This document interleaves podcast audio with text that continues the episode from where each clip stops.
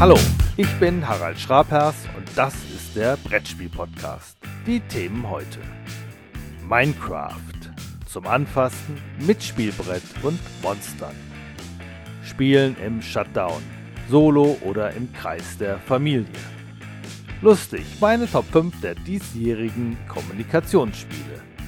Und zu Beginn My City, 24 Häuser, 24 Mal aufs Neue errichten.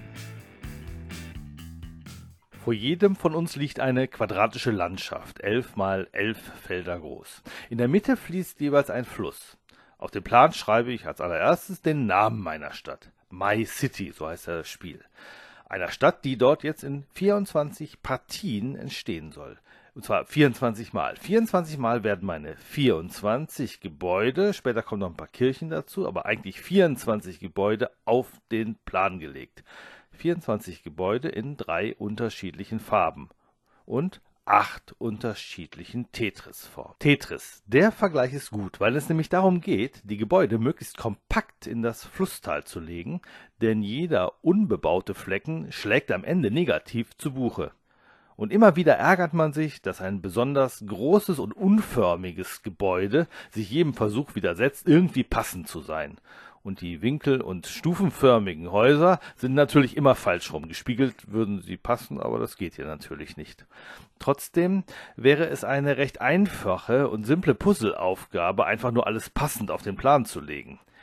Die Aufgabe ist halt deswegen so schwer, weil wir die Reihenfolge der ins Spiel kommenden Häuser nicht kennen.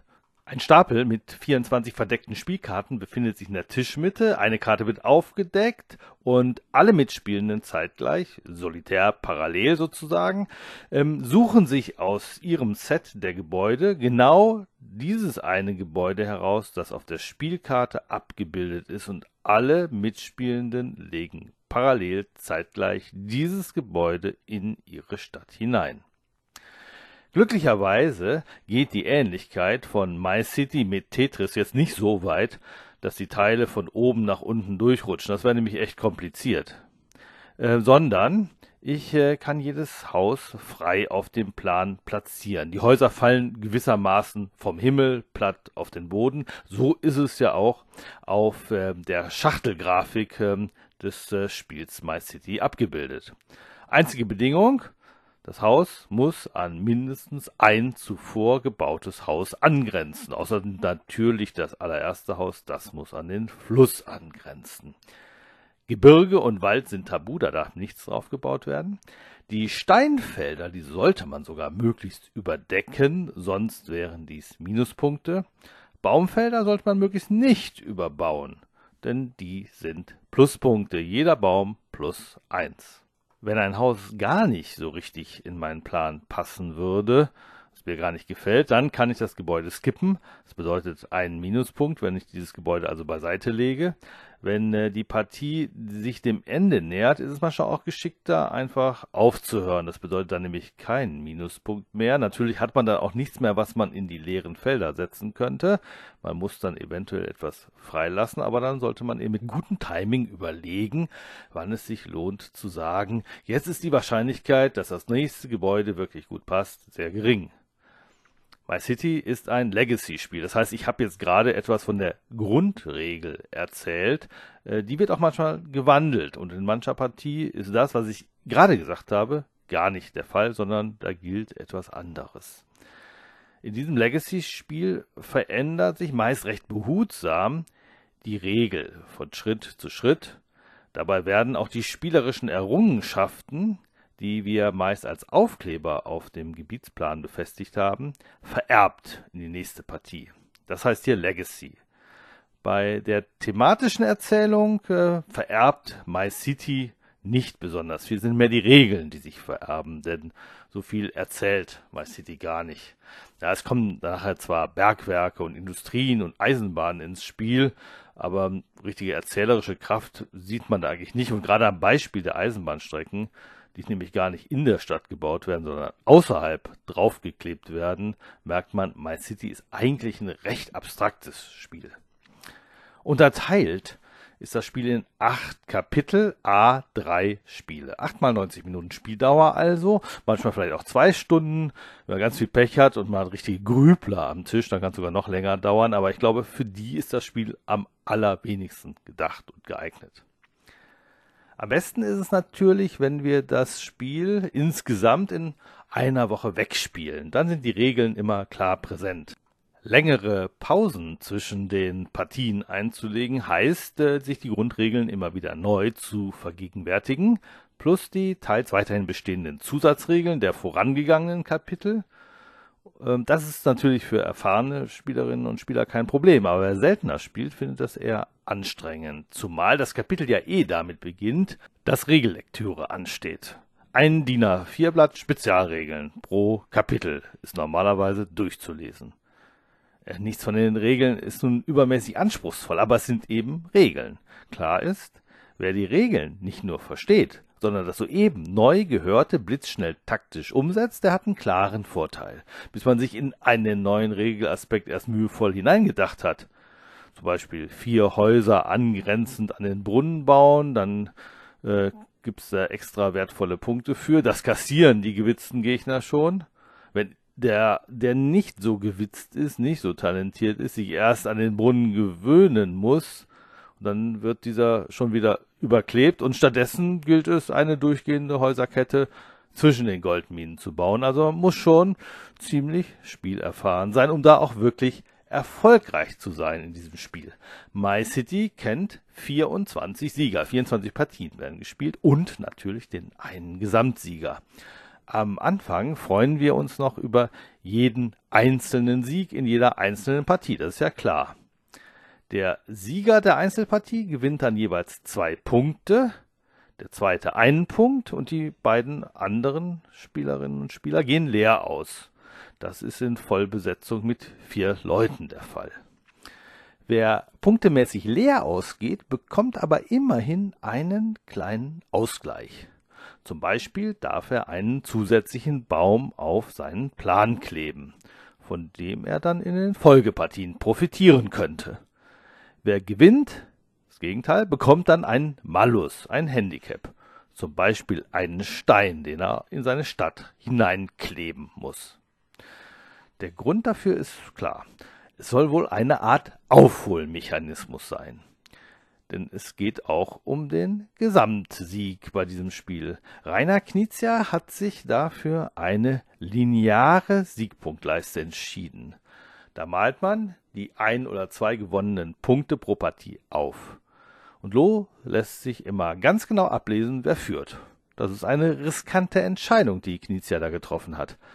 Bei King's Dilemma, einem anderen Legacy-Spiel, das in diesem Jahr für Furore sorgt, gibt es zwei Leisten und man weiß nie genau, in welchem Verhältnis die zueinander stehen, weiß also auch nicht genau, wer gerade führt oder gar nicht, wer scheinbar uneinholbar führt oder frustrierend weit abgeschlagen ist. Bei einem normalen 60-Minuten-Spiel, also nicht so einer 24-teiligen Kampagne wie bei My City, also bei einem 60-Minuten-Spiel verlange ich, dass bis 10 Minuten vor Schluss, besser 5 Minuten vor Schluss, die Entscheidung über die Platzierung noch nicht feststeht.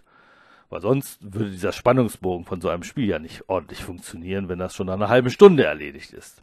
Wenn ich jetzt dieses Kriterium bei My City, und zwar bei der Gesamtkampagne anlegen würde, dann müsste ich sagen, dieses Spiel funktioniert nicht. Jedenfalls nicht immer. Genau genommen, also es funktioniert nur zur Hälfte. Das ist jetzt nicht meine Erfahrung. Meine Partie, die ich gespielt habe, da war sehr schnell klar, wer abgeschlagen ist und im Hinblick auf den Gesamtsieg kein Bein mehr auf den Boden bekommt. Gleichzeitig hat aber, das muss ich auch sagen, der chronisch Vorletzte aus den ersten Kapiteln der hatte in Kapitel 4 den Bogen raus, setzte sich an die Spitze und konnte diese, eng bedrängt von zwei anderen Spielern, bis zum Ende verteidigen.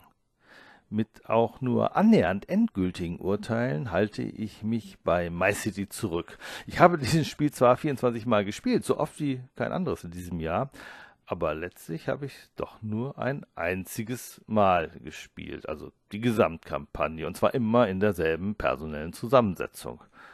Und das ist natürlich einmal gespielt für ein Urteil viel zu wenig. Aber es geht bei dem Spiel eigentlich nicht anders. Ich kann die Kampagne oder sollte sie nur einmal spielen. Rein theoretisch könnte ich mir ein zweites Spiel kaufen. Viel der Spannung ist dann aber eigentlich weg, weil das Spiel setzt ja auf das Erleben der nächsten Stufe. Ja, deswegen habe ich es einmal gespielt, habe mich aber deshalb nochmal zusätzlich umgehört ähm, hinsichtlich gerade dieses Aufholmechanismus. Die einen sagen, der Aufholmechanismus funktioniert perfekt. Die anderen sagen, der Aufholmechanismus funktioniert überhaupt nicht. Und weitere sagen, das soll ja gar kein Aufholmechanismus sein, sondern lediglich für Abwechslung sorgen. Es ist nämlich tatsächlich so, wenn der Abgeschlagene mal eine Partie gewinnt, ist er zwar immer noch letzter, er lässt sich auch zwar feiern für die zwei Siegpunkte auf sein spärliches Konto, aber er wird ja trotzdem mit dem Handicap-Aufkleber bestraft, obwohl er immer noch letzter ist. Darüber mag man ja auch lachen an so einer Stelle, ist ja auch lustig, aber ganz klar ist, es ist jetzt auch kein ähm, Aufholmechanismus, der wirklich konsequent arbeitet. Und vielleicht ist ja auch das Aufholen ein Missverständnis. Denn das ist die vierte Gruppe, die sagt nämlich, ist sowieso besser, wenn der Bessere in einem Spiel gewinnt, ist nun mal so. Und insbesondere bei diesem Spiel ist es sowieso völlig egal, ob der Aufholmechanismus funktioniert. My City sei so spannend, da sei es gleichgültig, ob man sich auf einer permanenten Verliererstraße befindet. Ähm, ich halte dies eher für eine schwierige Einstellung, muss ich sagen, weil auf Dauer stundenlang noch, man weiß ja, dieses Spiel dauert sehr lange, äh, immer nur als letzter dazustehen, macht auf Dauer nicht so richtig Spaß. Allerdings, und das ist jetzt wieder der andere Punkt, man kann natürlich auch auf den Sieg bei den Einzelpartien spielen und daraus seine Befriedigung ziehen. 24 Mal hat man die Chance. Ähm, auch äh, ab Kapitel 4 muss man sagen, dass das sogar relativ gut geht. Wer weit hinten liegt, sagt einfach, mir ist doch der Gesamtsieg egal und er lässt einfach die anderen sich zum Beispiel um die Goldminen streiten, denn die Goldminen sind für äh, den Sieg in einer Einzelpartie völlig uninteressant. Die bringen nur Punkte für die Schlusswertung. Und man selbst könnte sich eben einfach auf die Punkte für die Zwischenwertung konzentrieren.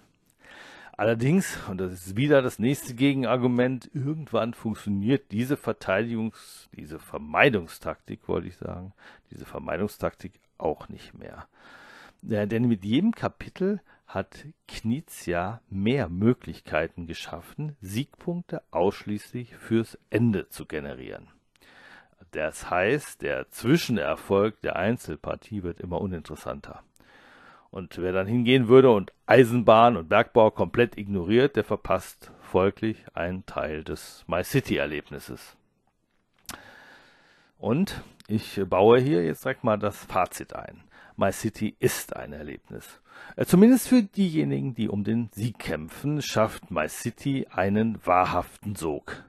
Der Drang, möglichst bald den nächsten Umschlag aufzureißen, sich die neuen Elemente anzuschauen, neue Aufkleber zu verteilen, dieser Drang wächst stetig. Dieses Spiel ist wirklich herausragend gemacht, gerade wenn man bedenkt, dass hier gar keine Story erzählt wird, sondern es wirklich sehr regelbasiert passiert.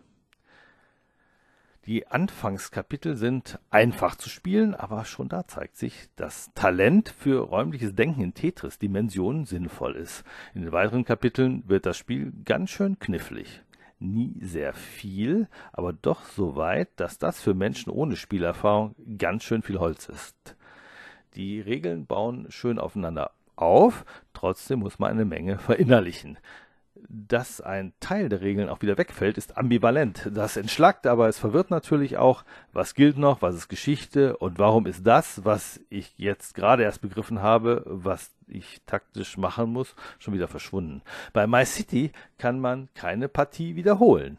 Der erste Versuch muss sitzen, inklusive der passenden strategischen Spielanlage. 24 Partien sind vorbei, alle Kapitelumschläge sind aufgerissen, alle Sticker, soweit benötigt, sind auf den Stadtplänen aufgeklebt. Entsorgen muss man das Spiel trotzdem nicht.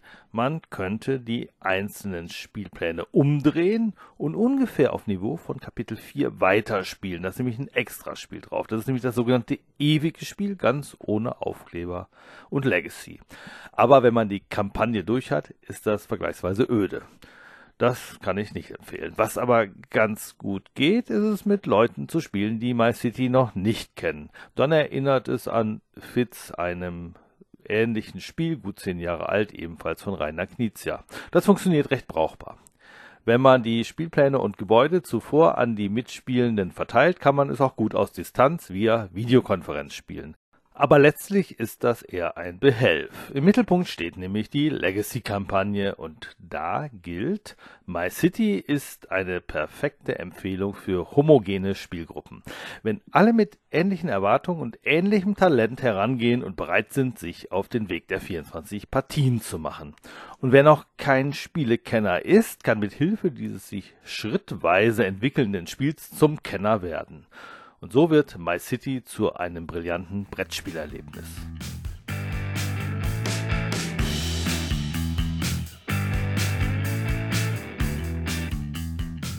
Jetzt geht es um Minecraft und ich habe hier Noah Berndorf am Mikrofon, der ist gewissermaßen ein Experte in Minecraft. Ähm, Builders and Biomes heißt äh, das äh, Brettspiel. Was ist eigentlich ein Biome? Ein Biome ist eine Welt, in Minecraft und auf einer Welt gibt es mehrere Biome. Zum Beispiel gibt es das Sandbiom, also eine Wüste sozusagen, und das Waldbiom. Also das sind ja auch Sachen, die hier dann gebaut werden. Ne? Und es gibt dann diese Holzklötze. Ähm, davon ist eigentlich nur einer aus Holz. Was ist der Rest? Der Rest, die schwarzen sind zum Beispiel Obsidian, die weißen oder beigen, die sind Sand und die Grauen sind ganz normaler Stein. Und grün? Grün sind ja die Joker in dem Spiel. Die Joker, ne? Smaragde, glaube ich, heißen die hier. Ähm, die kann man dann irgendwann mal einsetzen. Aber schön, sehr schön aus Holz. Ein äh, bisschen rätselhaft äh, sind diese ganzen Pixel-Grafiken. Äh, und am rätselhaftesten für mich als Nichtkenner sind die sogenannten Monster, die bekämpft werden müssen. Was ist das hier eigentlich? Das, also, das ist eine Spinne. Und es gibt auch eine Hexe und einen Enderman. Aha, was ist das? Das, ähm, es gibt Welten, auch in Minecraft, da kommt man nur durch ein Portal hin und zum Beispiel das End ist eine andere Welt und dort leben nur Endermans. Mhm. Das? Und das ist ein Skelett mit einem Bogen und die sind auch sehr stark im Spiel, also in Minecraft. Und die haben halt einen Bogen und schießen permanent Pfeile. Der sieht ziemlich harmlos aus, finde ich. Das ist ein Creeper, der explodiert. Der ist nicht sehr harmlos. Oh, der ja. ist sehr böse und gefährlich. Auch und es ist sehr schwer gegen ihn zu kämpfen, außer du hast einen Bogen. Hat denn das Brettspiel was zu tun mit dem Computerspiel?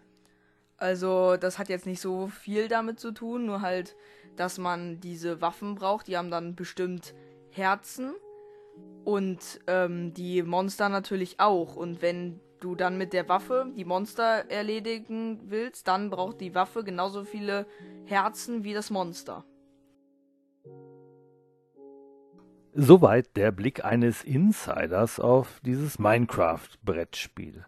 Und ihr merkt, wer Minecraft kennt, der kann auch mit diesem Brettspiel viel anfangen. Aber was ist mit denen, die kein Minecraft zocken? Eine Sache fasziniert auch diejenigen, wie hier große Holzwürfel in die Pappform geworfen werden, die Form weggenommen wird und dann ein noch größerer Holzquader entsteht. Von diesen nimmt man nun im Laufe des Spiels nach und nach immer mehr Würfel weg. Genommen werden darf, was von oben plus zwei weitere Seiten freigelegt ist. Was ich nehme, sind die Ressourcen fürs Bauen.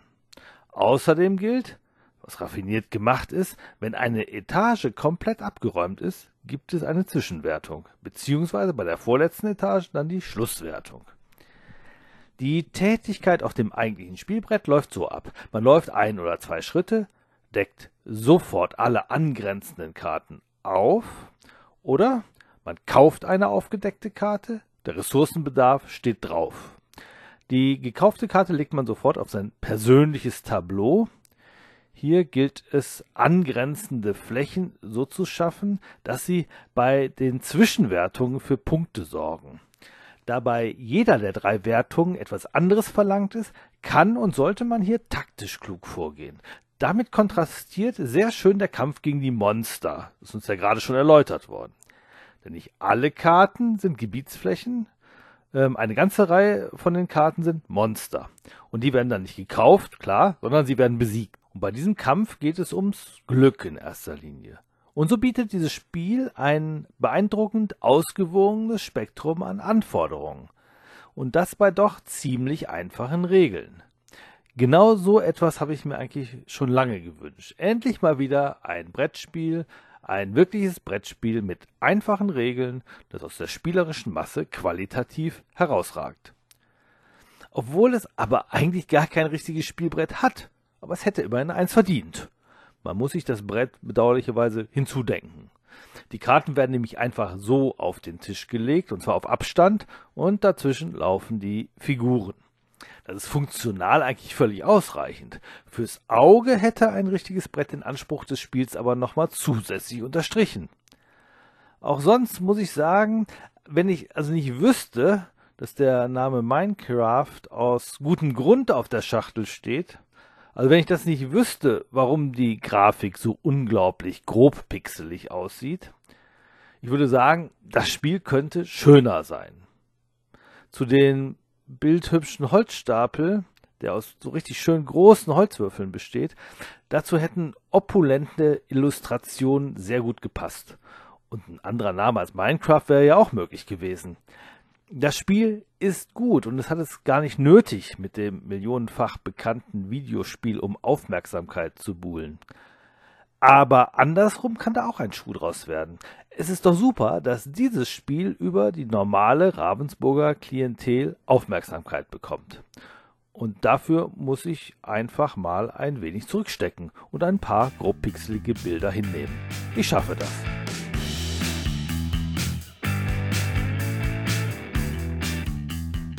Vor nicht allzu langer Zeit, einer vor Corona jedenfalls, hatte ich im Zuge eines Spielbox-Editorials die Frage gestellt, ob die zunehmend beobachtete Spielerzahlangabe ab 1 bzw. pure Solospiele ein Zeichen für die zunehmende Vereinzelung der Gesellschaft sind. Damals lautete meine Antwort ganz klar nein. Denn die Frage ist ja auch absurd.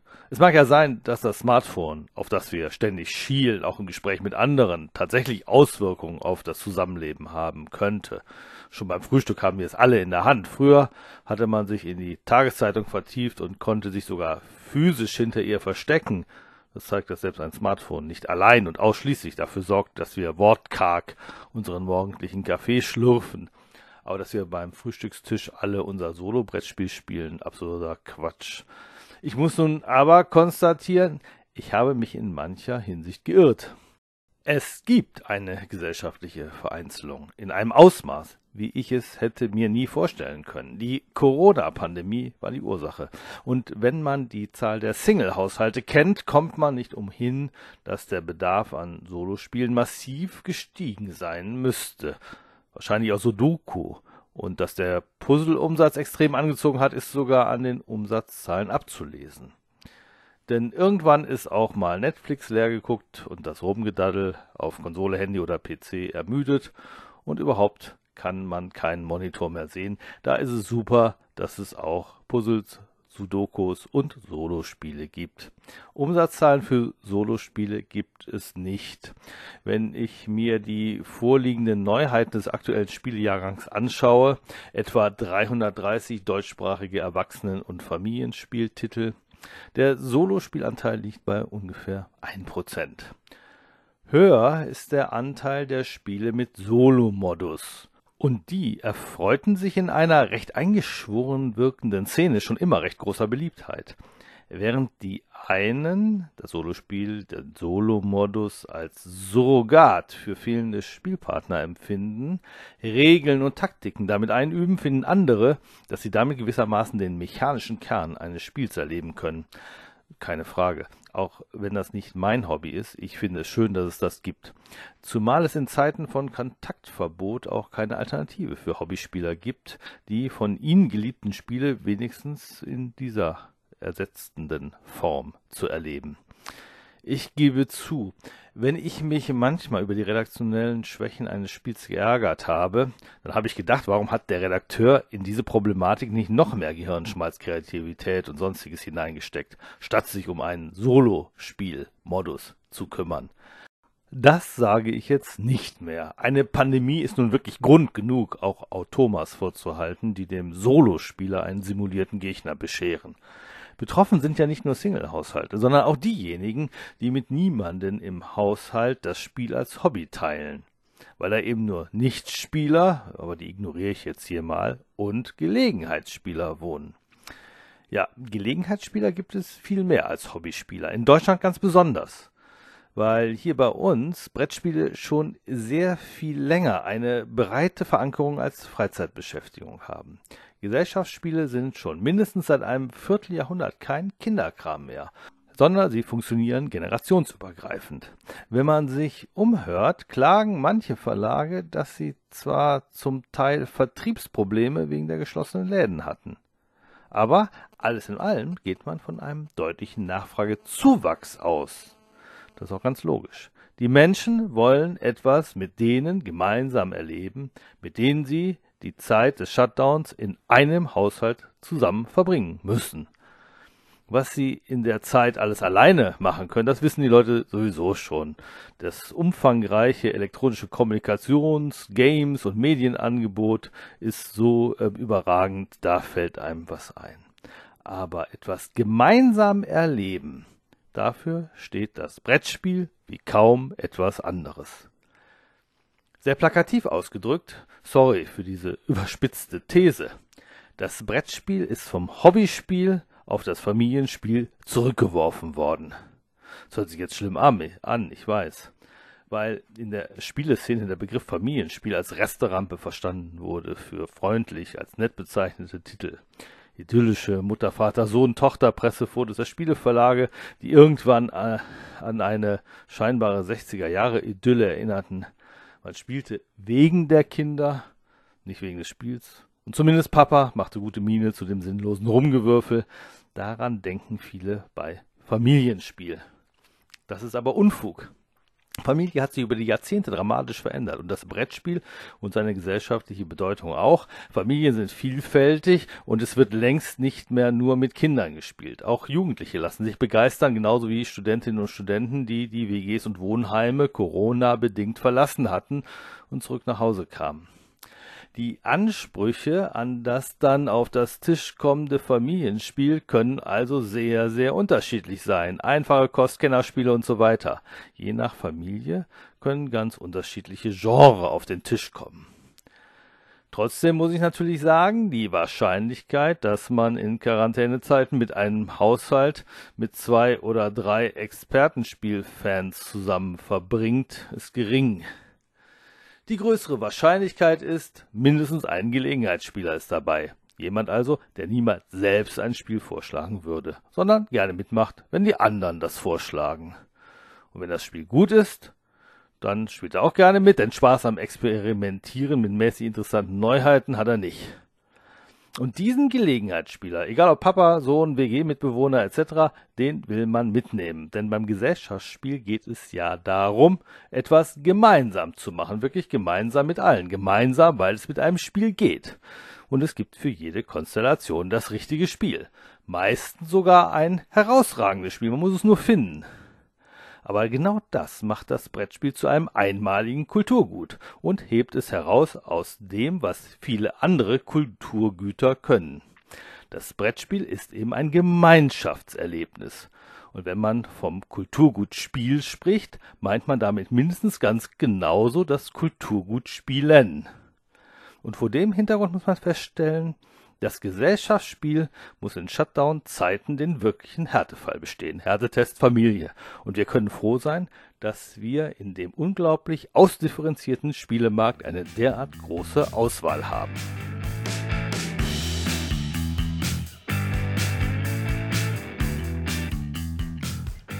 Ein sehr beliebtes Spielegenre ist das Kommunikationsspiel. Vor einem Jahr habe ich hier im Podcast meine Top 5 der besten Kommunikationsspielneuheiten präsentiert und das will ich jetzt auch für dieses Jahr machen. Meine Top 5. Platz 1, Pictures, ganz klar, ganz deutlich. 16 Bilder liegen auf dem Tisch. Und wir müssen mit Bauklötzen, Steinen, Schnüren, Pixeln, Karten erklären, welche der Bilder wir meinen. Die anderen müssen es erraten. Die Hilfsmittel Hölzer, Schnüre etc. werden reihum weitergereicht, so dass jeder Spieler jede Herausforderung genau einmal meistern muss. Klar, nicht jedes Hilfsmittel eignet sich genauso für Kreativität, nicht jedes Bild ist perfekt geeignet. Und manchmal kann es passieren, eine Aufgabe wiederholen zu müssen, aber das ist hier völlig egal. Pictures ist insgesamt so überzeugend, dass es durchgängig begeistert. Eine ganz simple Punkteregel und alle sind immer gleichzeitig beschäftigt, immer quasi zeitgleich mit Erklären, also dem Darstellen des Bildes und dem Raten zeitgleich. Das ist wirklich top. Für fünf Leute und genauso auch für jede kleinere Gruppengröße. Mit diesem Spiel begeistere ich jeden Haushalt, jede Familie, wenn die Kinder nicht allzu jung sind. Platz 2. Detective Club. Das ist aber gar kein Detektivspiel, sondern eine Mischung aus Dixit und Agent Undercover. Es gibt ein Wort, einen Begriff und alle Mitspieler legen zwei Bilder auf den Tisch, der zu diesem einen Wort, diesem einen Begriff passt. Nur ein Spieler, er wird Verräter genannt. Dieser Spieler legt auch Bilder auf den Tisch, weiß aber gar nicht, um welchen Begriff es sich handelt, um welches Wort es geht. Er muss entlarvt werden. Dieses Spielegenre wird oft als Partyspiel bezeichnet. Und ich denke, es gibt scheinbar ziemlich schweigsame Partys. Detective Club ist aber überhaupt nicht schweigsam. Endlich mal ein richtiges Partyspiel. Die Regel schreibt vor, dass man seine Bildauswahl begründen muss. Das macht riesig Spaß. Mit fast allen Leuten jedenfalls. Wer immer nur weinerlich sagt, das war die beste Karte, die ich auf der Hand hatte, der ist der Partycrasher. Aber auch schon älteren Kindern fallen tolle Ausreden, Theorien, Geschichten zu ihren Karten ein, warum sie gerade die ausgewählt haben. Zu acht ist das wirklich abendfüllend und die lange Dauer, bis jeder einmal als aktiver Spieler an der Reihe war, vergeht wie im Fluge. In kleineren Runden geht Detective Club auch, aber da ist naturgemäß weniger Party. Wer die Bildkarten an andere Haushalte verteilt, kann auch per Videokonferenz spielen, aber dann sollte jeder einzelne Spieler bei gutem Licht mit einem eigenen Gerät, möglichst Notebook oder größeres Tablet dabei sein, damit alle gut sehen. Die kostenfreie Smartphone-App, die jeder auf seinem Handy benötigt, ist zur Unterstützung sehr empfehlenswert. Ein klasse Spiel, kleiner Wermutstropfen, die Punktewertung mal 5, mal 4, mal 3 Punkte ist nicht selbsterklärend. Und sie kann ausgehebelt werden, insbesondere wenn es mehrere gleichzeitig drauf anlegen. Der aktive Spieler muss sich ja das Wort ausdenken, auf Schreibblöcke schreiben und es an alle außer den Verräter verteilen der kriegt den leeren Block. Damit es für den Verräter nicht allzu schwer wird, spielt der aktive Spieler regeltechnisch mit diesem zusammen. Wer systematisch nach dem Bild sucht, falls er so eins auf der Hand hat, das sich wirklich hundertprozentig eindeutig mit einem Wort beschreiben lässt, der stört die Wertung, falls der Verräter von dieser Absicht weiß hätte, wäre, könnte. Soweit die Theorie. In der Praxis kann man fast alle für Detective Club begeistern. Und dann macht es Riesenfreude. Und deswegen ist die Punktewertung für die allermeisten auch relativ egal. Platz 3. Perfect Match. Das ist jetzt kein Partyspiel, noch nicht mal annähernd. Es knüpft nämlich im weiteren Sinne an Codenames an, was zunächst mal heißt, hier muss der Tippgeber erst einmal sorgfältig nachdenken. Er hat ein Kunststoffgerät vor sich, das eine Skala beinhaltet, die wird zufällig gedreht. Und nun guckt der Tippgeber, und nur der darf schauen, wo auf der Skala ist der farbige Zielbereich? Ist er eher in der Mitte, eher auf Minimum oder eher auf Maximum? Eine Spielkarte wird gezogen und sie bestimmt, um was für eine Einheit es auf der Skala geht. Sie reicht von beliebig bis zwingend zum Beispiel oder von traditionell bis hip oder von Norden nach Süden, um beim letzteren zu bleiben. Der Zielbereich, ein Beispiel ist in der Mitte, ich sage Kongo und nun muss das gegnerische Team raten. Denn die Skala ist nun abgedeckt, die Gegner sehen es nicht, ähm, denn der Zielbereich muss unsichtbar sein. Nur der Zeiger ist noch da. Und wer weiß, dass Kongo am Äquator liegt, dreht den Zeiger womöglich ganz in die Mitte. Ist ja logisch, Norden, Süden. Richtig, ne? Was mache ich, wenn der Zielbereich ein klein wenig nördlich von der Mitte liegt? Ich sage dann Sahara. Aber können sich die ratenden Spieler denn darauf verlassen, dass ich den Äquator als Mitte sehe zwischen Nord und Süd? Könnte ich vielleicht auch nicht daran denken, dass hier, wo ich jetzt gerade bin, die Mitte ist und dann wäre Sahara ja sehr weit im Süden. Das bringt interessante Debatten, das auf alle Fälle. Man muss versuchen, auf ähm, einer Wellenlänge zu, zu liegen. Wellenlänge, so lautet übersetzt das Original des Spiels. Auf einer Wellenlänge mit dem Tippgeber. Ich sage interessant. Das ist nämlich recht oft so. Aber umgekehrt, mehr als interessant, oft zündet das Spiel nicht so richtig. Es wirkt ein bisschen verkopft, nicht wirklich unterhaltsam. Deswegen läuft es in kleiner Runde, manchmal kooperativ gespielt, das ist eine Sonderregel, sogar etwas besser. Und damit komme ich zu Platz 4. Letter Jam. Auch das gehört im weiteren Sinne zum Subgenre, das von Codenames geprägt ist. Auch hier verkopft. Verkopft aber in anderer Richtung, nämlich wie beim Nachdenken über ein Kreuzworträtsel. Jeder muss sein Lösungswort rausfinden. Aber die Buchstaben meines Wortes stehen so vor mir, dass meine Mitspielenden sie sehen. Ich nicht. Ich sehe die Buchstaben der anderen.